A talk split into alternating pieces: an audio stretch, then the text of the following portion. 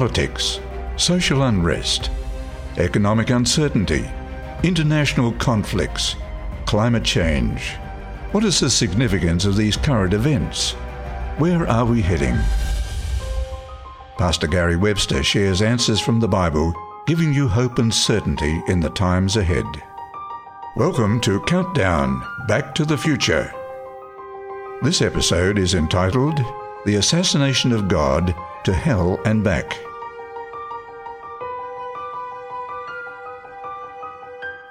Father in heaven, we pray tonight that you will help us to understand this vital subject. Be present with us, open our minds, and open our lives, our hearts to you, because we know that you love us and we know that time is running out. So be with us now in Jesus' name. Amen. Well, we're looking at the assassination of God to hell and back. You've probably noticed that in the last few years there have been lots of reports of people saying they've been to hell and back. Notice some of the titles of books 23 Minutes in Hell, A Man's Journey to Hell and Heaven and Back, and, and so on. Lots of people making claims that they've been to hell and even to heaven. Well, what do we make of all this? What's the truth about this? How do we understand all of this tonight? I wonder if we can have those. Are those lights on able to be on in the, in the hall? That'd be great. Yeah, then I can see everybody. I'm sure that we'll be okay on the screen. Yeah, anyway, yeah, that's fine. Okay, now there are serious consequences with the current belief that many people have about hell. Serious consequences indeed. Let me share with you. Here we have Robert Ingersoll. He was a famous agnostic. He was brought up in a Christian home. His father was a preacher. And this is what his father taught him when he was just a little kid that there were babies in hell, not more than a few inches long, uh, who were destined to burn there throughout eternity. This is the bedtime stories that Robert Ingersoll had. Now, Robert Ingersoll, after you know that sort of story, time and time again, when he grew up, he said, "Well, if that's what God is like, I hate God." Now, let me tell you, there are many people who are atheists tonight because of this, the current belief of hell that people right now are roasting and toasting in hell, and they will be there right on into eternity and on and on and on and on, and it'll never stop. There are many people tonight who are atheists. Is this true? What do we make of it? So, we're going to look at these questions Is hell real? Number two, are there really people suffering in hell right now while we're sitting here in this meeting? And then, do people suffer in the fires of hell for eternity? Does it go on and on and on?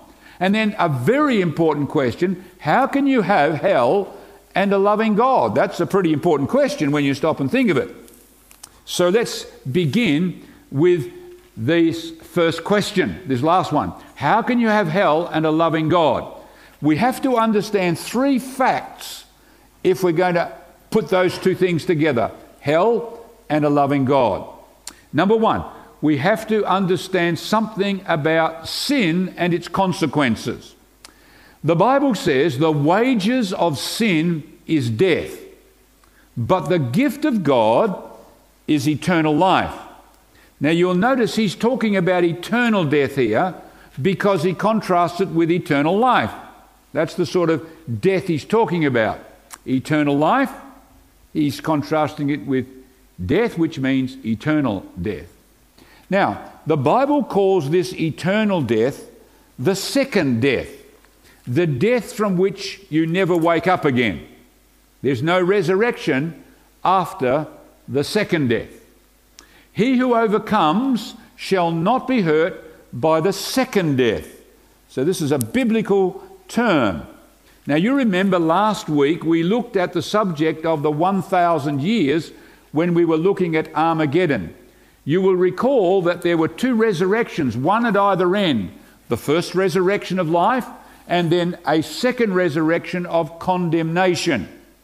Remember, people rise in the first resurrection, they are the blessed and holy. Those who rise in the second resurrection are those who cling to sin. And then there's that great white throne judgment we talked about, and then they are put down forever. That's the second death after the second resurrection. Blessed and holy is he who has part in the first resurrection. Over such, the second death has no power. Now, is eternal death, or the second death, that's what that one is, is this because God wants to get even with us? So you didn't accept me, my salvation, you didn't accept Jesus, so I'm going to wham you one. Is that what's going on here? Just because you didn't accept God, He's just going to give you a, a good thumping. Eternal death, second death. Is that what's going on? Well, watch carefully. The wages of sin is death, but the gift of God is eternal life. The first one, the second death or eternal death, it's a wage. It's not, imagine if you worked for me and I said, Here's your gift. You'd say, I didn't, This is no gift. I worked for this thing, this 40 hours a week or whatever it was. So, this is the consequence of sin. So, eternal death is a wage, but eternal life is a gift. This is the consequence of our choices. Your choice and my choice has a consequence, and it's not a gift, it's a wage. Now, remember that when a person is on life support system, if they're conscious, it's possible for them to reach over and turn off the switch or pull out the plug. And our life support system is Christ. Life does not exist apart from God. We're only living now because of God. Should God, that's what the Bible says in the book of Daniel. When Daniel was talking to Belshazzar, he says, God holds your life in his hand. We all exist, everyone on this planet, whether we hate God or whether we love God, it's because life comes from God which is what the Bible says. Those who have the Son have life, they're plugged into the Son. Those who do not have the Son do not have life. These things I've written to you who believe in the name of the Son of God, that you may know that you have eternal life. So, what the Bible is telling us is this God is the source of life. If we plug into Him through Christ, we have life. But if we want to disengage, there is no life because all life is in God. Like the way the Bible puts it in Deuteronomy here. That you may love the Lord your God, that you may obey his voice, and that you may cling to him, for he is your life. Notice that very clearly here. God is the source of life. So to pull away from that is to pull away from life. Christ, our life support system. So eternal death is the consequence of disengaging from the life support system or not plugging in. Unplugging from the eternal life support system, the result will be eternal death. And we can see it's our choice. It's not because God gets even with us, it's our choice to unplug from the life support system. So that's the first thing. We have to understand sin is, has a wage, a consequence. Number two, we want to talk about his parenthood. If we want to understand how to have hell and a loving God, we must understand something about parenthood in the Bible. The Bible says, Or what man is there of you who, if his son shall ask him for bread, will he give him a stone? Would you give your kids a rock if they said, Dad, can I have a piece of bread? Of course you wouldn't. Or if he shall ask for a fish, will he give him a snake? Come on, how many of you going, kids, you parents are going to give your your kid a dugong or a tiger snake when he says, Can I have a fish? No way. Notice what that's the point. If you then, being evil, meaning we are sinners as human beings, if you then, being evil, know how to give good gifts to your children, how much more shall your Father who is in heaven give good things to those who ask him? Now think of it. God is better than us. Now, Jesus said, He who has seen me has seen the Father. So the Father is exactly like Jesus in terms of character. That's what Jesus is telling us. Are we better than the Father? We human beings? Of course not. Now, I want you to think about this for a moment. Do parents discipline their children? Well, if you're a good parent, you will, won't you? Bad parents don't discipline their children, good parents do. It's discipling them, disciplining them, helping them to grow. We have to discipline to help our kids. Now, let's think about this for a moment. Suppose you say to your precious little kids, Don't take the biscuits. I don't want you to eat the biscuits between meals. So one day, you come home, mum, and you see your little kids have helped themselves to the cookie jar and they've taken some biscuits. Now, are you going to get your kids and pour petrol over them and set a light to them for three hours? I don't think so. How about an hour? How about half an hour? No, you say, let the, the punishment fit the crime and so on and so forth. But think about it. That's, what, that's exactly what we say God will do. God will take his kids who have sinned and he will douse them and, and set a light to them and keep it going forever and ever and ever and ever. You wouldn't do it. So why was God going to do that for eternity? If you then, being evil, know how to give good gifts to your children, how much more shall your Father who is in heaven? We would not do such a thing. Why do we accuse God of it? Number three, if we want to understand how to have hell and a loving God, we must understand Calvary, the cross. Let's go and notice. But he, that's Jesus, was wounded for our transgression. Put your name where it says our. He was bruised, that word means crushed for our iniquities. Put your name again where it says our. The chastisement for our peace was upon him. And with his stripes we are healed. And the Lord, God Almighty, has laid on him, Jesus, the iniquity or the sin of us all. Think about those words for a moment.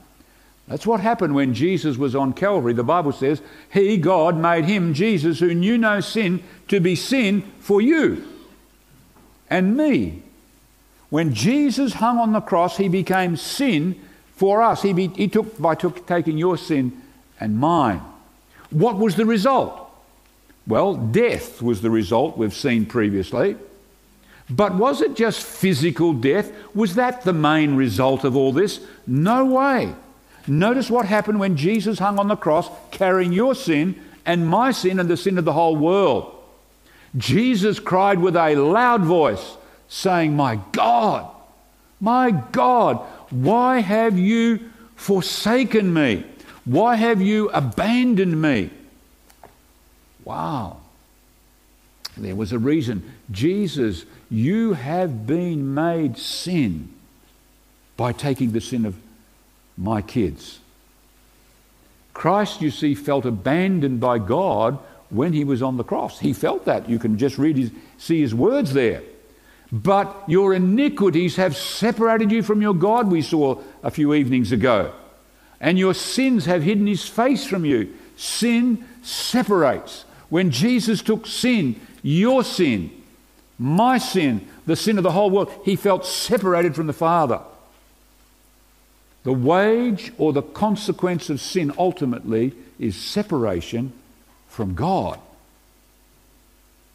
Christ experienced that sort of eternal separation from God that the sinner who clings to sin and holds on to it will, will, will, will sense at the end. That eternal separation. So we might never experience that eternal separation. That's why Jesus experienced it for us. He himself has said, I will never leave you nor forsake you. That's the same word, my God, why have you forsaken me? What beautiful words these are. He was forsaken so you might never be forsaken at the end. Amazing grace. Christ was willing to be eternally separated from his Father for you and me. Wow. Christ was willing to be separated eternally from God. That's the amazing thing. Now, when Moses, the man who was given the Ten Commandments, when he was given the Ten Commandments, he came down from the mountain and the people were dancing around a, a golden altar, a, a, a calf, naked. They had sinned against God, and Moses smashed the commandments on the ground because he said, You people have broken these commandments. You've separated yourselves from God. And then he pleaded with God. I want you to notice what he said. Yet now, if you will forgive their sin, but if you won't forgive their sin, I pray, blot me out of your book. Take my name out of the book of life, which you have written. Now, if Moses was willing to lose his eternal life for the sake of the Israelites who had done such a terrible thing, how much more do you think Christ was willing to do that? What an amazing thing. Jesus became one of us, took our sin, and was willing to lose his eternal life for us. Eternal separation from God is ultimately what hell is all about. That's what hell is ultimately all about the separation from God. So, how can we have hell and a loving God? Three things. Number one, sin brings a wage, a consequence. It's not because God gets even with us that we have this. Number two, would we do, are we better than God? And thirdly, Calvary. The result ultimately is eternal separation. But there will be fire. Even though ultimately hell is not about fire, there will be fire because the Bible says so. So we need to understand this. Christ spoke in one of the parables about this matter. Notice what he said, because he told about a farmer who sowed weeds in his eh, sowed wheat and someone sowed weeds a couple of nights later. We talked about that. Notice what he says. He answered and said he that sowed the good seed that's the wheat that is the son of man that's me. And the field is the world he said. And he said the good seed are the children of the kingdom those who plug into the life support system and the weeds are the children of the evil one the children of the devil and the enemy that sowed them planted the weeds among the wheat, that is the devil. Now, notice what he says next. And the harvest is the end of the world. And the reapers are the angels. They come with Jesus, we've seen. As therefore the weeds are gathered up and burned with fire, so shall it be when, in the end of the world, the Son of Man shall send his angels, and they shall gather out of his kingdom all things that cause stumbling, and those that sin, and will throw them into the furnace of fire. But when is the furnace of fire we just saw? At the end of the world. Not now. So anybody who says, I've been to hell and back, is absolutely wrong. Because Jesus said the fire is not till the end of the world. So this is how we know. Or they might have seen something, but they surely didn't go to, to hell, let me tell you that for sure. No matter what they said, because the Bible says hell is at the end of the world. That's how we know what's going on here. Let's go back here. So hell is at the end of the world, not now. Let's notice what Peter said. Peter said the same thing. Peter said, But the day of the Lord will come. That's future in which the heavens will pass away with a great noise and the elements will melt with fervent heat. When is it going to be? Future to Peter's day. Not now. Both the earth and the works that are in it will be burned up. So the fire, according to Jesus, is at the end of the world. The fire, according to Peter, is in the future at the end of the world. No one is suffering in hell now. That's the first thing we need to understand. No one is suffering in hell now. Hell is at the end of the world. Now, the next question is Does hell last forever? So, when hell does happen, will it go on and on and on for eternity? We need to answer that question now. The Bible says, And fire came down from God out of heaven and devoured them. We saw this last week. The devil who deceived them was cast into the lake of fire and brimstone. This is what the Bible calls hell. This is when the fire is at the end of the world. All right. Satan and those who cling to sin are completely destroyed in the fire. How do we know that? Well, let's come to the last book of the Old Testament, the book of Malachi. The Bible says, For behold, the day is coming, burning as a furnace. It's future, he says. You notice it's coming. And all the proud and all that do wickedness shall be stubble and the day that is coming shall burn them up, says the Lord of hosts, that it will leave them neither root nor branch. Nothing is left, you can see here. Won't leave them root or branch. Notice what it says. And you shall tread down the wicked, for they shall be what? Ashes. They will be ashes under the soles of your feet in the day that I make, says the Lord. So the Bible says that those who cling to sin, yes, the fire comes, but they are reduced to ashes. And even Satan is reduced to ashes according to the Bible. Notice what the Bible says about this. The Bible says, talking about the devil, you were perfect in your ways from the day you were created. We saw this about two or three weeks ago. Till iniquity was found in you. All covering cherub, the angel. Your heart was lifted up because of your beauty. Therefore, I brought fire from your midst, and it devoured you, and I turned you to ashes. Even the devil is going to be turned to ashes upon the earth. You have become a horror, and you, and you shall be no more forever. So you see what the Bible is teaching here. Hell does not go on for eternity. This idea that the devil there is stoking up the fires of hell and the people are there and everybody's frying and cooking for eternity is not in the Bible. It's absolutely not in the Bible. And it makes God look very grotesque when you stop and think about it. The total annihilation or non existence of Satan and all who freely choose to live without God. That's the result. They cease to exist. Hell is the consequence of disconnecting from Christ our life support system. That's the consequence of that because life is only in God. The consequence of using our freedom to say no to God. So he can see the consequence, so he warns us of those consequences. Now, why does God have a hell then? Why does he have a fire? Why does he, want to, why does he have to destroy people who cling to sin? Well, you know the, you know the word. Uh, a rotten orange or a rotten lemon or a rotten apple will send what? The rest will be affected. We do the same thing when we have some disease among sheep or cattle. What do we have to do? We have to destroy some to save the rest.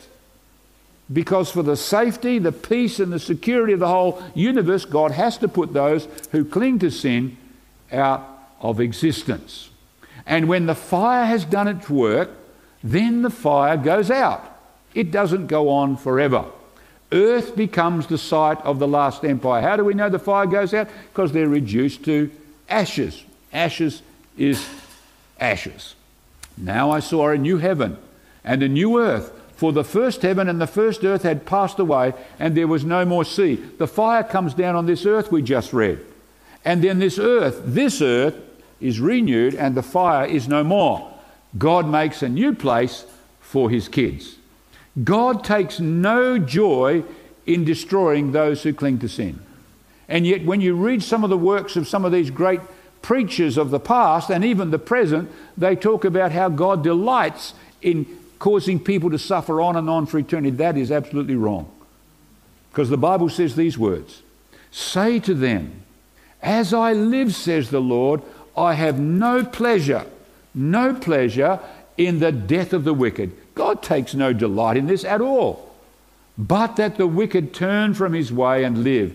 Turn, turn from your evil ways. I'm so glad, let me tell you, my friends, that this is the truth of the Bible on hell because it, if it's the other story, let me tell you, God's got bad press.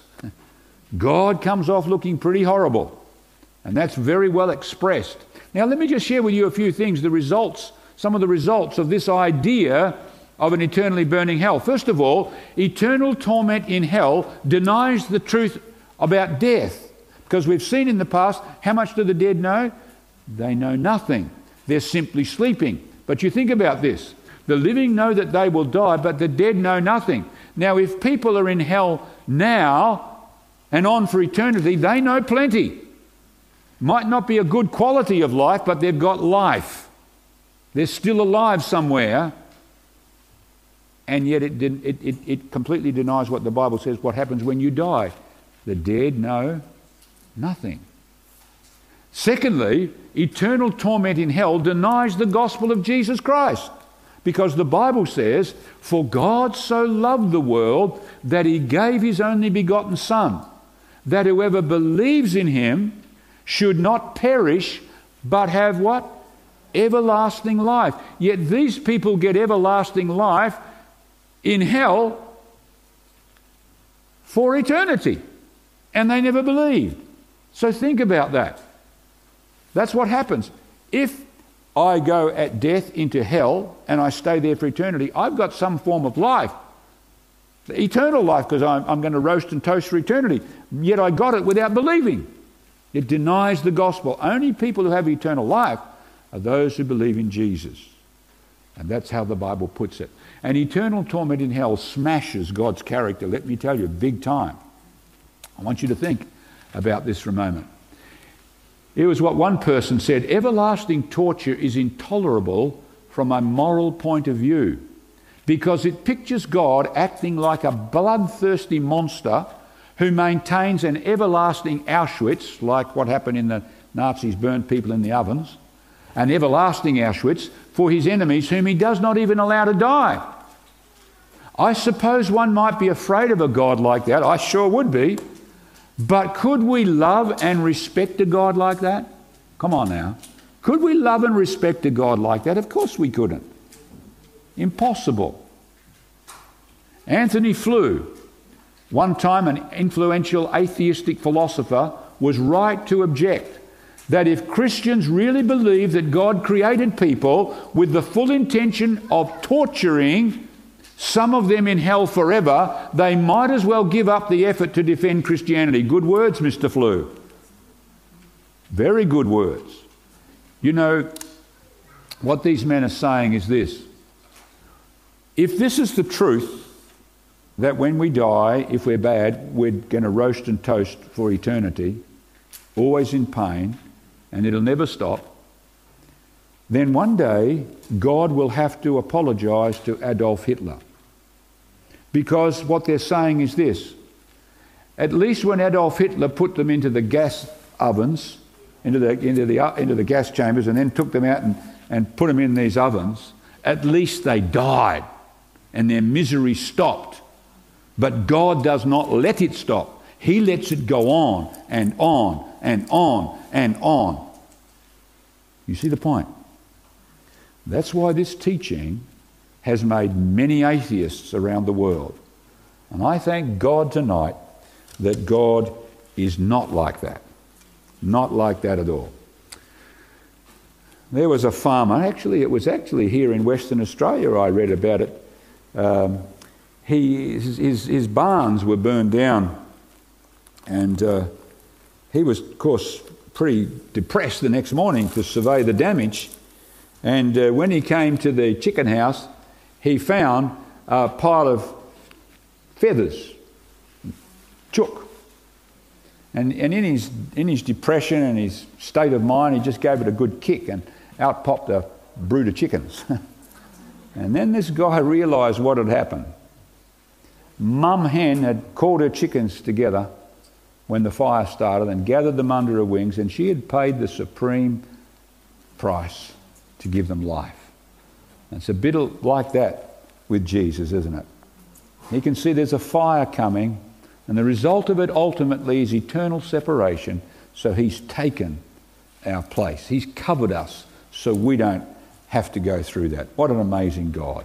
I want to just pray for a moment, and then we're going to take a break. Let's bow together. Father in heaven, we thank you for the subject of hell that's in the Bible. We thank you that it's not true what some people say, because if it is, then we could not really love you. Certainly couldn't respect you or love you at all. We fear you. Thank you Father Bible, Father. May we put our trust in Jesus.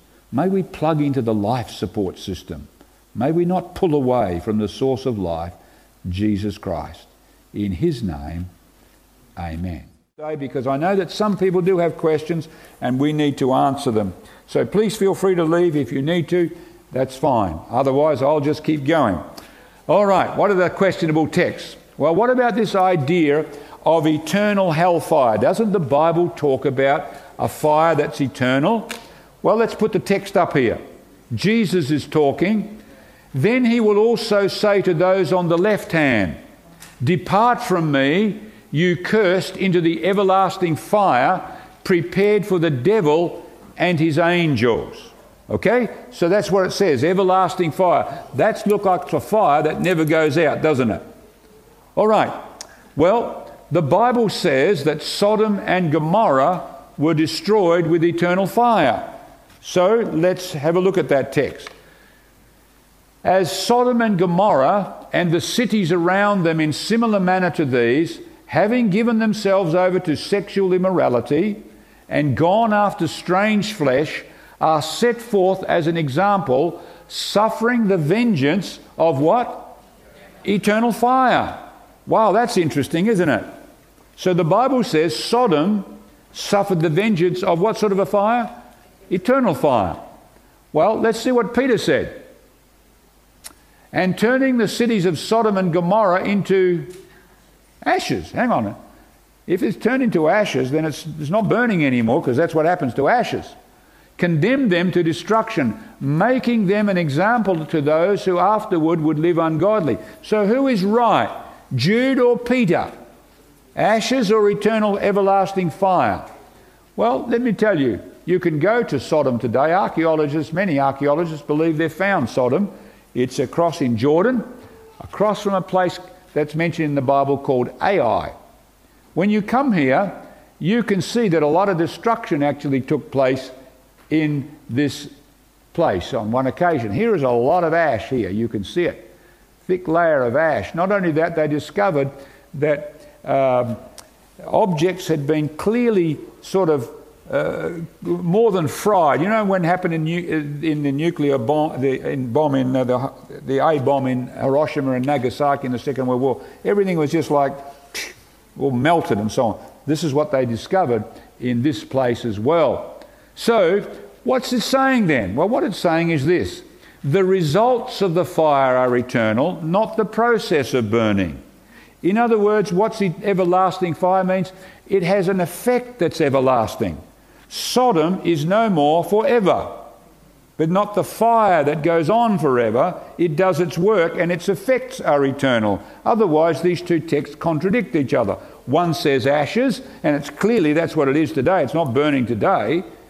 And the other one says eternal fire, meaning the effects of the fire are eternal, not the process is eternal. What about this one? Unquenchable fire. Doesn't the Bible mention that? Yes, it does. If your hand causes you to sin, cut it off, said Jesus. It's better for you to enter into life maimed rather than having two hands to go into hell, to hell, into the fire that shall never be quenched. Well, that looks like the fire is never going to go out. Well, let's have a look at that for a moment. Let's go to Jerusalem, 600 BC, when the Babylonians came here. The Bible said these words in Jeremiah. He predicted this. I will kindle a fire in its gates. It shall devour the palaces of Jerusalem, and it shall not be quenched. So, this was the prediction that Jerusalem would be quenched, not, it would be an unquenchable fire. That said, it shall not be quenched, unquenchable. Well, I've been to Jerusalem many times, let me tell you. I've seen the gates of Jerusalem. I've even know of the gates that are under the ground where they, the first ones were where they were built on top. None of it's burning today, I can assure you. So, what does it mean? It means this. By the way, here are some of the ruins. These are some of the ruins from the time of Jeremiah. They're not on fire, you can see that very clearly. Those are the very rooms that They've discovered arrowheads from the Assyrians. Quenchable means man cannot put it out. When it's done its work, it goes out. But you cannot put it out. When it's done its work that God sends it to do, then it will go out. Man can't put it out. It does its work, and that's it. What about a forever fire? How do we understand this one? Well, this is an interesting one. And the smoke of their torment ascends forever and ever. That sounds like it goes on for eternity, doesn't it? So, how do we understand this one? Well, you remember the story of Jonah and the big fish, right? That swallowed up Jonah. Notice what the Bible says. I went down to the moorings of the mountains. Jonah's talking about when he got thrown overboard and went down into the sea. I went down to the moorings of the mountains. The earth with its bars closed behind me forever. How long was Jonah in that fish for? Yeah, three days and three nights, the Bible says. For as Jonah was three days and three nights in the belly of the great fish, forever. Well, it might have felt like forever, wouldn't it, in the belly of a fish? But it wasn't forever in the sense that we use forever. Clearly, the Bible can use the word forever as a limited period of time, depending on what you're talking about. Let's give another example. This one's about Samuel this time. Samuel the prophet. Look at this one. But Hannah did not go up. That's to the temple. For she said to her husband, Not until the child is weaned. Then I will take him that he may appear before the Lord and remain there forever. How long did he remain there? Look what it says in verse 28 there underneath. Therefore also I have lent him to the Lord, as long as he lives, he shall be lent to the Lord. So forever doesn't mean how we always understand forever. It can be a limited period of time, as long as he lives. That's clearly what the Bible's saying. So what does it mean then? It means this forever in the Bible the way it uses it, it can be a limited period of time, very clearly from both these two stories. As long as it lasted, is one way of looking at it. As long as he lived. What it means is this the subject and the context determines the length of forever. When God says, You're going to live with me forever, he means that because he's the life giver. And we have immortality because it tells us all those things. We don't die anymore. So it's the context, it's the subject that determines the length of forever in the Bible. We usually approach the Bible from our understanding in a 21st century. We have to go into how the Bible uses those words, and then it doesn't contradict itself. So I hope that's help, helpful.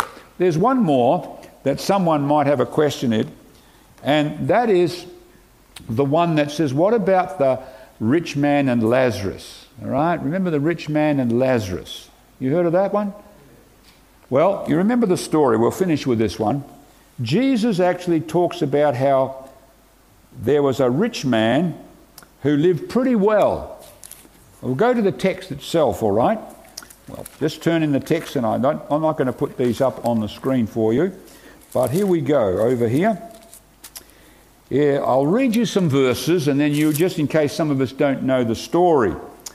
The Bible says, There was a rich man who was clothed in purple and fine linen and feasted sumptuously every day. He was really doing pretty good. At his gate was a very poor man named Lazarus, not the Lazarus that Jesus raised to life, covered with sores. Got the picture? This looks pretty gross, doesn't it?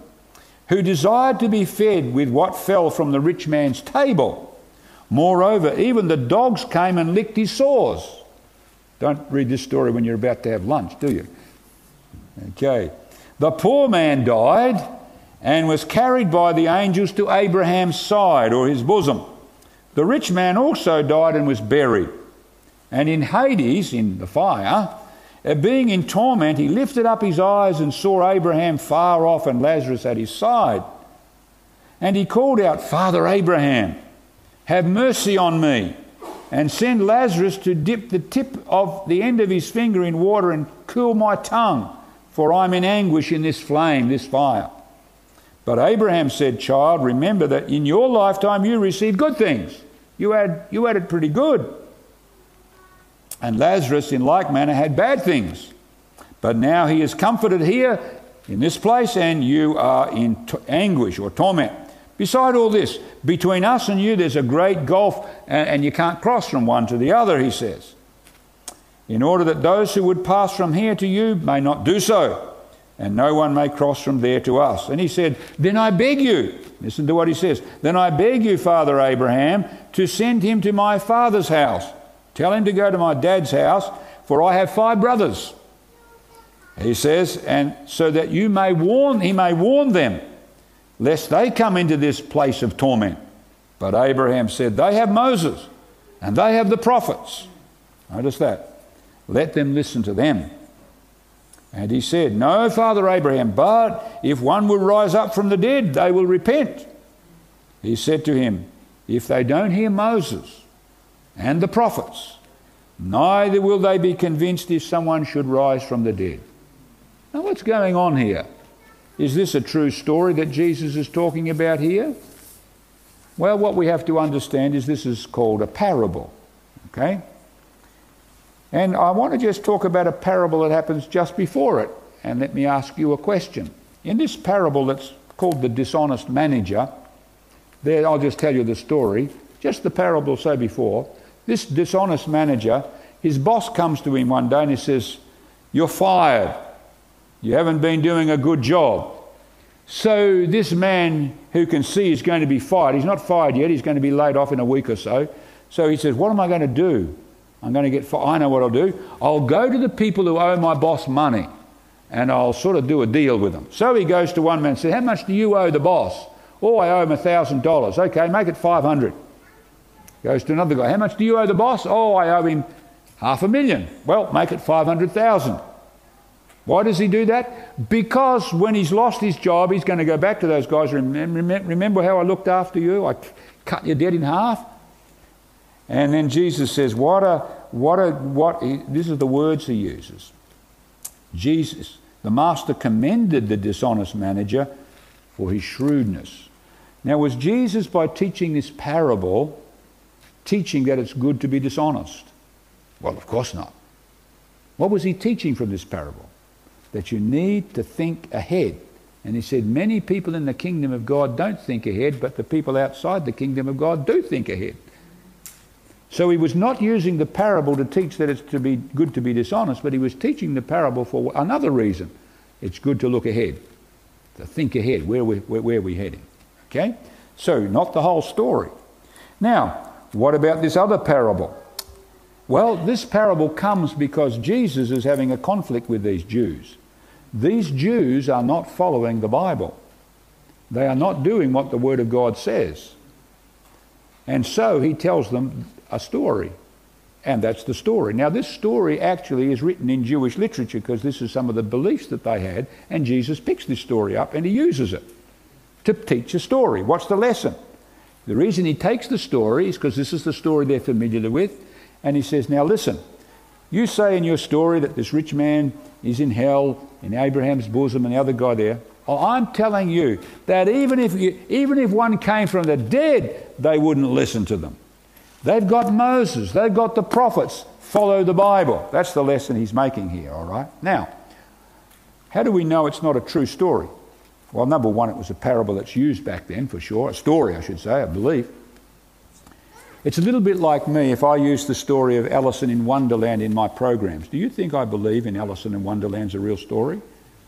No. Or Bugs Bunny or some other story that I use. No, I don't believe that story is a real story, but I'm using it to make a point. And that's what Jesus did. Taking a story, uses it to make a point. Okay?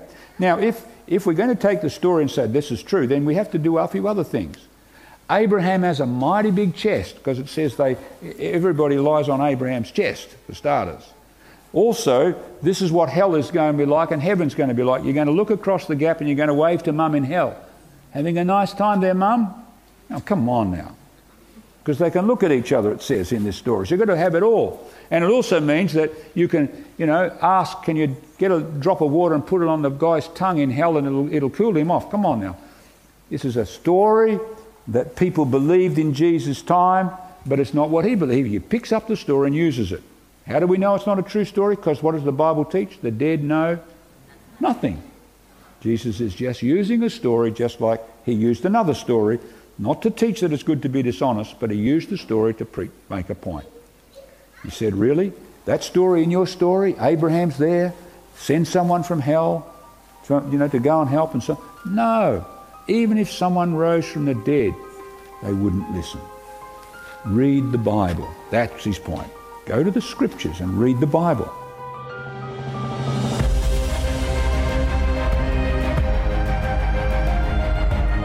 You've been listening to Countdown Back to the Future, made available by the Victoria Park Seventh day Adventist Church. For more resources like this, visit their YouTube page Vic Park SDA Church. Stand, who will stand in a sea of sin and live for the truth, grow strong from within. Stand, who will stand when all others run, and stand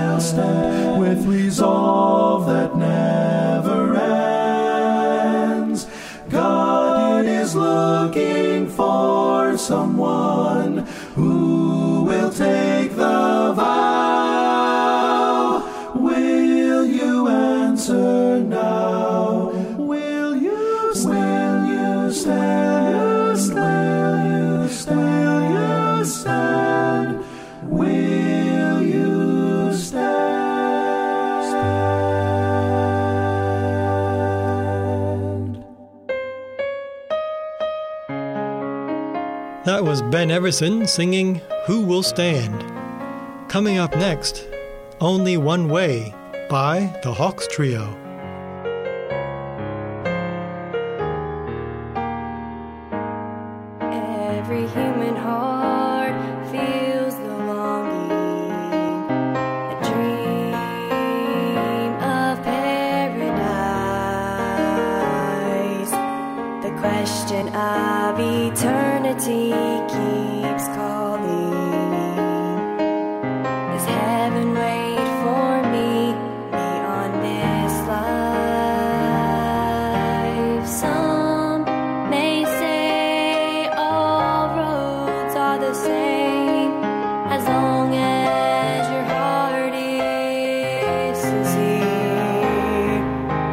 God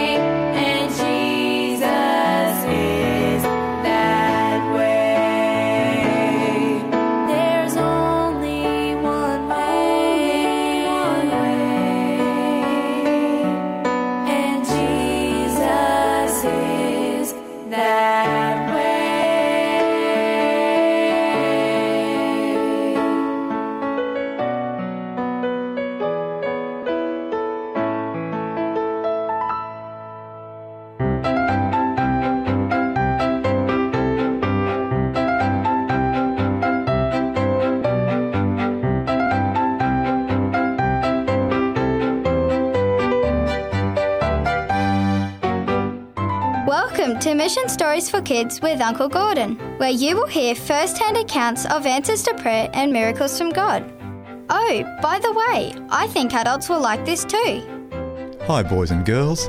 It's so lovely to be able to share another story with you today, and I hope you're enjoying listening to stories through through this channel. The story I'd like to share with you is again from the man Paul, the Indigenous, the Aboriginal gentleman who I talked about last time I shared a story with you. Paul dressed up and had his brother with him one day and then brought his uncle over, and they dressed up in their stockman's gear. They had their riding boots on, they had their, their jeans on, their riding breeches, and they had their jackets that covered all their, their body up and that they could wear, and their big riding hats, and they really looked like the real thing. And they had all been drovers, they'd all been jackaroos and uh, stockmen working on some of the properties, but they hadn't always been that. You see, Paul and his brother and his uncle, who was only about 10 years older than them, they had grown up out in the deserts of Western Australia. Paul's uncle had decided he'd like to go and see what else there was in the world, and so he had left the deserts and he had found some other people and he had learned to become a stockman himself. And then, after some years, both Paul and his brother decided they'd go together and they would go and try and try and track down their uncle and see if they could learn the kind of things he was doing because stories had filtered back of the of the kind of life that he was living, which sounded interesting and, and appealing to them. Of course, being out there as nomads, they didn't use clothing. Only sometimes in the wintertime they would use the skin of animals and wrap around them for warmth, but it was only for warmth and they didn't see the need of any kind of covering. So when they came out, all they were carrying was some spears and some hunting gear so they could hunt down uh, animals for food, and also some little collecting bag things that they had made for anything they could collect in the way of fruit or nuts or, or anything on the way that they could carry. Anyway, they eventually found their uncle. And uh, he quickly found some people who could get some clothes for them a shirt and a jacket, and then some shoes. And uh, no, they, they didn't think they needed shoes, but they found boots that fitted them, and also some good trousers. And they began to learn the art of being a stockman. And they learned how to mend the fences, they learned how to read the cattle, they learned how to ride the horses, to care for the horse, to feed the horse, and they all became Paul and his brother and then his uncle very good stockmen, and they worked at that for a long, long time. And they received just a small wage, enough to be able to, to buy a few extra things that they might have needed from time to time. And then, when the uncle was well into his 70s, the owner of the property that they had been working on said, I think it's about time you all retired because you're working already longer than what most other white people retire at, so I think you need to retire. So they moved to the community of Jigalong. But then they thought, we don't want to sit around. They had never smoked, they had never used alcohol all their lives, and they were both, the three of them were, all very healthy and well still. And so the uncle, first of all, he went over to some of the government officials and asked if he could lease some land. And then Paul and his brother asked the same things, and so they were allowed to lease some land. And they went and went to the marketplace and they bought their own cattle and they set up their own fences and they ran their own little properties, these three men. And when I was last talking to them, Paul would have been in his late 80s and his uncle would have been in his late 90s by then, but still driving his old four wheel drive out to his property to look after the cattle and occasionally to, to take some in a truck into the markets to sell them. So they kept well and strong because of, of their work. Well, as they were out there droving one time, moving the cattle from one point to another, they saw a dingo, and each of them carried a, a, a rifle, and uh, Paul had become a very good shot with his rifle. And they said, Shoot the dingo, Paul! And so Paul quickly lifted his rifle to his, to his shoulder and he fired the shot, and uh, he thought it hit it because he hardly ever missed. And he saw the dingo jump a bit, but it kept running. And they said, You need to follow him because he'll eventually drop. If he's been hit, he'll eventually drop. So Paul tied his horse to a, to a little tree and then followed on foot, just carrying his big knife that they'd given him to put in a little sheath on his, on his belt. And eventually he could see the trail of blood where the dingo had been bleeding, and eventually he found it, it had dropped, it had died. And so His job was to skin the dingo, they could use the skins for all sorts of things, and then to bring the meat back that they could use for food. So he used his knife to skin the, the meat, uh, to skin all, take all the skin off the dingo, and to then, to, then to bring cut off the meat appropriate to bring back for them to have around their campfire at night for food. He didn't stop and think about because nobody had told him that once you've used a knife, you need to keep washing it to keep it clean. But the next day they were having food, and he pulled out his nice knife from his sheath and and uh, began to um, cut up some of the meat that he was wanting to eat. And he didn't realise it, but he became poisoned by that and became all uncomfortable in the stomach and then sicker and sicker and sicker until they thought he was going to die. And so quickly somebody uh, radioed the ambulance and. Um, an ambulance picked him up and took him to the nearest little hospital. When he was taken into that room, Paul said it was the first time he had ever been in a building. It was the first time he'd ever slept with a roof over his head. And he was so worried, he felt so trapped. He felt like he was a prisoner in this little room. But then that night, when he thought he was going to die, he all of a sudden saw a man walk into the room, and it was the same man who he had seen years before as a little boy, hanging on the cross. The same face, the same features, the same person, who came into the room there, stood beside him and held him on the arm and said, Paul, you're going to be all right. I've touched you. You'll come through this. It'll be all right. Don't be fearful. The next day, Paul was feeling a lot better. And so they gave him a few medicines to take and, and they released him from hospital and he went back to his work. But as we sat outside his home on his veranda that day, he just said to me, You know, Pastor, God is so good. That again he came to visit me. He gave me a dream of himself when I was a little boy and now as a young adult. Now, as an adult, he has given me a picture of himself. He's come in person to my side and touched me. I just love God so very, very much. What a privilege to belong to God, he said. And I just agreed with him, and we had prayer there together on his veranda.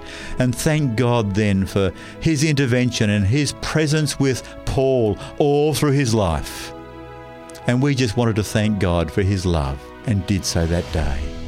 You know, God is present with you every day if you want to have him there. He never pushes himself on you.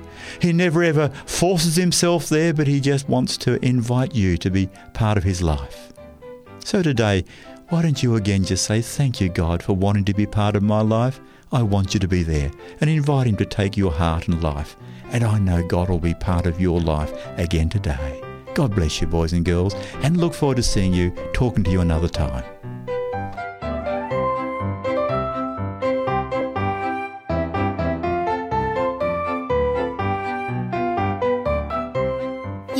Listening to Mission Stories for Kids with Uncle Gordon, a production of 3ABN Australia Radio. You've been listening to a production of 3ABN Australia Radio.